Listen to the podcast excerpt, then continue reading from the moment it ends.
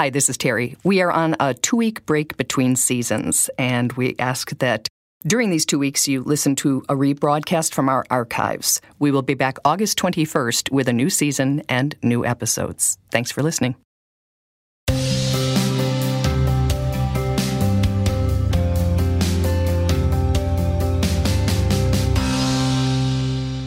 Hello, and thank you for joining us on Giving Voice to Depression. I'm Bridget. And I'm Terry. More than 350 million people worldwide suffer from depression, but you do not have to have it yourself to be affected by it. Its prevalence pretty much guarantees that someone you care about battles its darkness. This podcast tries to shine some light into that darkness. We're not experts and we're not therapists. We're sisters and best friends who live with depression and are committed to encouraging healthy, healing conversations about mental illness. At the end of each season, we like to pause and take a moment not only to thank the people who shared their stories to help fight stigma and isolation, but to reflect on some of the lessons that we've learned from each. There is so much healing and comfort in hearing stories you relate to, told by people you relate to. And all of the podcasts that we're going to be talking about and summarizing in this edition, we want to thank the Charles E. Kubly Foundation for sponsoring. Thank you very much. We're going to start this review with the first two episodes in season three. They were The Power of Compassion and The Power of Empathy. It was an amazing and inspiring two part story of a young man, Johnny, who had left a psychiatric hospital and gone to a bridge in London to end his life. And Neil, who was a total stranger with no mental health training, happened to walk by, and he cared enough to stop. I don't know. There was something different about this guy because he just. I don't know, he just listened in a way I hadn't been listened to before. Hmm. And the first thing he said to me was, there's nothing to be embarrassed about. That's what hmm. he said. He said, no, no reason to be embarrassed or ashamed. Wow. And I've never heard anyone say that before and it was so powerful. It was so powerful, and that, yeah, and it made me talk. One thing I could tell, like he he wasn't there for anybody's attention. You know, he was he was in his own world. You know. So then, in part two, we fast forward six years. Johnny, who's the man on the bridge, he's received treatment and he wants to share news of his recovery with Neil, the stranger who gave him hope. I realized I'm not alone, and I think that was a big thing for me you know, talking and I actually asked for help and said I do need therapy and, you know, engaging with therapy and, you know, uh, eventually taking meds as well. And when I really got back on track, that's when I decided to launch the campaign to find this guy. And I had absolutely no idea that this campaign was like viral, like on Twitter, on Facebook, on social media. Uh, it was trending around the world, but I hadn't seen. I like personally, and I hadn't seen called? it. It was called the Find Mike campaign. So it was hashtag Find Mike. So he thought my name was Mike, um, which wasn't uh, obviously the best start to the campaign. I just love that story, don't you, Bridget? Yes, and I love that that wasn't the right name, and yet it was meant to be, and it happened. I do too. And an amazing thing that happened after that aired is a woman on Twitter reached out and said that she had heard that story, and she said, I'm Johnny. I was over the rail and she said she had never told anyone in her life. And she wrote us and said later, Thank you for the courage to tell my story. And she's now doing that. And I said, You had the courage. We didn't give you anything except maybe permission. So, you know, it's one of those amazing ripples that can happen when one person starts to talk and someone else feels emboldened or empowered or just a little bit safer sharing their own story. Absolutely. Permission is um, a lot. It is a lot. You know, it's a yes.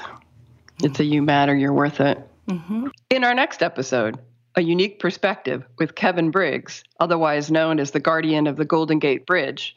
Kevin reminds us that people in crisis as well as every day need to be listened to and heard. You know, I used to say it's like a cancer. We need the medication to help. But really, it's, it's more of like diabetes. Mm-hmm. It can be lifelong. And if we don't handle it, whether that's through therapy, drugs, whatever else, it can get worse. So don't be ashamed about it. If you are suffering, there is help out there. Sometimes it takes a while to get things right. And he was really clear, too, in sharing his own personal story, and that it took him a while to get things right because he himself has depression, which probably helps him to be more empathetic when he's talking to people on the bridge. Exactly. And he was honest enough to share with us, Terry, that at the beginning, he was even critical or judgmental of people with mental illness. Right. So he, he, you know, he really he, he embraced it in a way that um, changed many people's lives. Indeed. And then the next episode was called College Depression. And we were honored to be asked to speak at an Active Minds National Conference in Washington, D.C. And while we were there, we met Justin. And he shared his story so that we could explore the prevalence of depression in college aged people.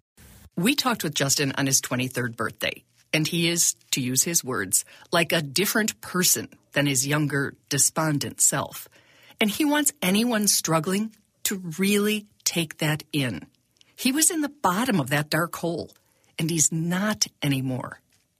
Going from being 18, not wanting to see 19, to being 23, like, what can I do? What is my future going to look like? Mm-hmm. I hit the rock bottom. I know. I, I can't speak to what you're going through personally, but I get it. You can get better. I know it seems bad. I know it seems impossible. I've had those thoughts too. It's a long process and it's a fight. It is, but it's worth it. It's worth it. And that reminder that, you know, it doesn't feel like it when you're in it, but when you're lucky enough to be one step away from it, you can see that it ebbs and flows. It right. gets easier. Yep. It gets easier. Uh, in our next episode, which we called Building Your Recovery Brick by Brick, author Brent Williams shares his personal journey through depression and the darkness. He focuses on the importance of self care and being kind to yourself as much as you can along the way. Depression is a wake up call. You've got to listen and, and slowly, you know, do the things that you need to do to get well. You've got to just make small gains and build. So I love the expression build your recovery. Sort of just imagine you're building a brick wall. You need a lot of bricks and you need a good solid base and you just go from there one brick at a time. And it can take a lot of bricks. Yes, and sometimes you need more than bricks. Yeah. You use whatever works. Whatever works. And there are, in addition to many factors in recovering from or managing your depression, there are many things that factor into a person's experience of it. And for Philip, race is one of them. So, in the episode Black Mental Health Matters, Philip Roundtree, who we met at a mental health conference, he walked into the room with this huge smile and a t shirt that said, This is what depression looks like. And I said, I got to talk to this guy. The overall stigma of mental health is just universal you know, we're not supposed to talk as a society. We're not supposed to talk about it. You know, your troubles are your troubles. You're supposed to deal with it. You're supposed to be strong. You're supposed to be resilient. You're supposed to be able to overcome and pull yourself up by the bootstraps. Um, me being a, a man, you know, that's intensified. And then when we come and add the me being a black man, it's to the point where at times it's just unbearable. There it is again, Terry. We need to talk. It does. It makes such a difference. Our next episode we called Depression, the Holidays, and Scrooge. And while it was recorded as a sort of holiday episode, having good boundaries and self care is a year round reality. And we were lucky enough to have psychologist Anita Sands with us, and we'll have her again joining us next season using that lens of compassion, try to understand why would it be difficult for someone to feel the joy and the peace and the love that is supposed to be available at the holidays? You know, what's blocking that? What is going on? Is it grief? Is it pain? Is it suffering? Is it some of the symptoms of depression that make it impossible to feel pleasure or happiness? Is it the lack of energy so that getting out is just so overstimulating? It's exhausting you know, trying to understand things from the perspective of the person who's going through that. And I don't think we do that very often. Agreed. And Bridget, talk about the amazing thing that happened in our Facebook community over the holidays, because that was just so amazing. It was. We have a Facebook community that is very engaged, and we had three members during the holidays, which are already difficult times, right. going through personal tragedies and crisis. And they were brave enough to reach out to the mm-hmm. community and mm-hmm. say that they were struggling and having a hard time. And in response, the outpouring of support so cool. of more than 500 of our members telling them their exp- that they'll be okay, that right. they're in their hearts, that they're in their prayers, mm-hmm. giving them mm-hmm. encouraging messages. The outpouring was so overwhelmingly supportive and encouraging it and was. loving that, again, it made a yep. difference because they had the courage to reach out. And the one woman who wrote back and said, That was undoubtedly the worst day of my life, and you were all there for me and helped make it you know, get helped her get through it, which I just again, there's a lot of power Beautiful. in this. It is. And and even in the last 24 hours, it's happening again, right? Right now. Oh, the gentleman People who wrote, are, yes, yes. know, responding and reaching out, and maybe not telling their whole story on a podcast, but in a few sentences summarizing their struggles. And others are are chiming in and saying, "Me too, me too." Absolutely. And this worked for me, and it'll it'll That's get better. The whole point of community. exactly. And we keep talking about listening. The next episode was called The Gift of Listening. And in it, we heard from Robert. And when I volunteered at a crisis hotline, he coached me in compassion and empathy and the power of listening. I think the first way and the most immediate is to be there to listen to them. They need a chance to vent, they need a chance to talk about what they're experiencing. And the listening part is a, a tremendous gift because there are so very, very few people who will do that for somebody else without feeling the need to interject some kind of advice. And also, if you're really good at that part of it, you can reflect back to them what they're saying and saying, Well, you're telling me you're suffering and medications haven't worked. Have you talked to somebody recently because new medications are coming out all the time? And always pose it as a question and come in sideways. Going to interject real fast here with an example of reflective listening because one of the gentlemen who wrote on our Facebook page said that he was having a really difficult time, but in the brief summary or note that he wrote, he also mentioned two things that had worked for him in the past and that he wanted to be better. And just reflecting that back, I said, Well, it sounds like you know what has worked for you, and it sounds like you're ready to do it. And then he wrote and said, you know, half an hour later, I've reached out, I've made an appointment. Just saying why I need it was the beginning of feeling like I have lightened the load. So, mm. right, at- that's you know that's not counseling, that's listening because I'm not qualified. We're not qualified to counsel, but anybody can listen. The next episode, starting the conversation with comedian Frank King, where he shares his journey and talks about the great comfort that can be felt by hearing what he calls a fellow traveler share their experience and how we can relate to some and not relate to others, but it all comes together sort of as a mosaic where we feel a part of it. We we we identify, and um, just talking to someone who gets it can make a big difference. Absolutely. I do have something to say. I, I can make a difference, you know. And then, I, then as I begin to research and find out, you know, 39, 40,000 people a year in the U.S. in their lives by suicide, and 2,400 college students attempt it. You know, three a day every day die by suicide. I realize, unfortunately, there's a rather large niche there that's not being served. There are people out there who don't realize that there are other people out there who have the same thought process. And then in the next episode, which was called Don't Ignore the Signs of Childhood Depression, it was a 69 year old woman looking back 60 years on her 10 year old self and the clear but ignored signs of her childhood depression. And she implored us as adults to do a better job of caring for the young people in our lives. by ending the stigma, by educating everybody about what this is, we can get to the point where children who have depression, no matter what age, are identified and are directed toward the help they need, including all, every member of their family. So, yeah, I think looking back, I think, you know, any help that I would have been given, and by that I mean qualified help, Right, right. uh, would have changed the direction of my life.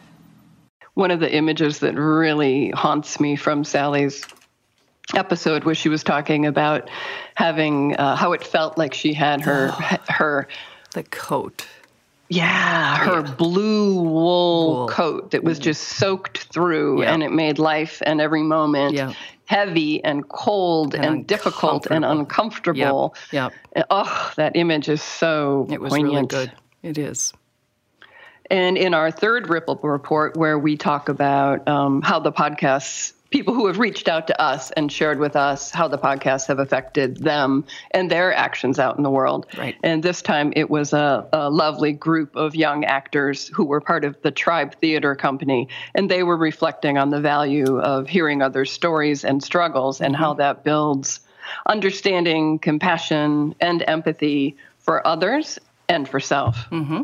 and they'll think, oh, I remember that play and I remember that story and I remember that it's okay to have these feelings that I might have and that there are people out there that can relate to me and that I, that I'm not alone. I feel like so often we have to like pretend that we're fine. Right. And like for some reason we feel like we're not allowed to say how we're feeling. Like if we're feeling shitty, we feel like you know, like not, not negative things. Yeah. Yeah, and then for me, I know it becomes more about the I'm feeling shitty, and now I'm going to beat myself up for feeling, feeling shitty. shitty. Yeah. And so for me, hearing these stories is so empowering because everybody sharing their stories is saying like no i'm actually there are times when i'm really not okay and just like speaking to that mm-hmm. is really giving it to the societal norm of feeling that we have to pretend that everything's okay yeah and speaking of pretending everything is okay, the last episode was called Depression A Couple's Perspective. And in that, we heard how one partner's lifelong conditioning to keep her depression to herself resulted in her being a young adult for whom stigma still affects how she lives and treats her depression. Right now, I don't accept my depression as what it is. I constantly keep putting myself down for not being stronger than the depression. And I think that if I had been in an environment that accepted mental, like my illness as an illness and not as just a teenager being a teenager, I think I would now in my current life uh, here at 22, I would feel stronger with my depression rather than weaker because I have it. So that is the end of season three, our wrap up. And we want to make a point of thanking the Charles E. Kubly Foundation one more time for sponsoring the 13 episodes, including this one from our third season. We're going to take a little break uh, to do some of the paperwork for the grant and to get our taxes done, and then we'll be back in March. But we still will be posting daily on our Facebook, Giving Voice to Depression, and on Twitter. And a big shout out to all who have shared their stories keep talking, keep sharing. It does make a difference. Even if it feels scary, even if you're just telling yourself your story, talk about it. Continue to be kind to yourself and to others. We hope that these shared stories bring out a little more understanding or help people articulate their experiences of depression a little more clearly or more freely. Thanks to all, everyone who's digging deep and finding the words and finding the courage to give voice to depression. You can find all the other episodes, some resources, and a blog on our website, givingvoicetodepression.com. And you can find the podcast most of the other places that you find podcasts. Just Google it, as our mom says. and please remember if you're hurting, speak up. If someone else is hurting, listen up.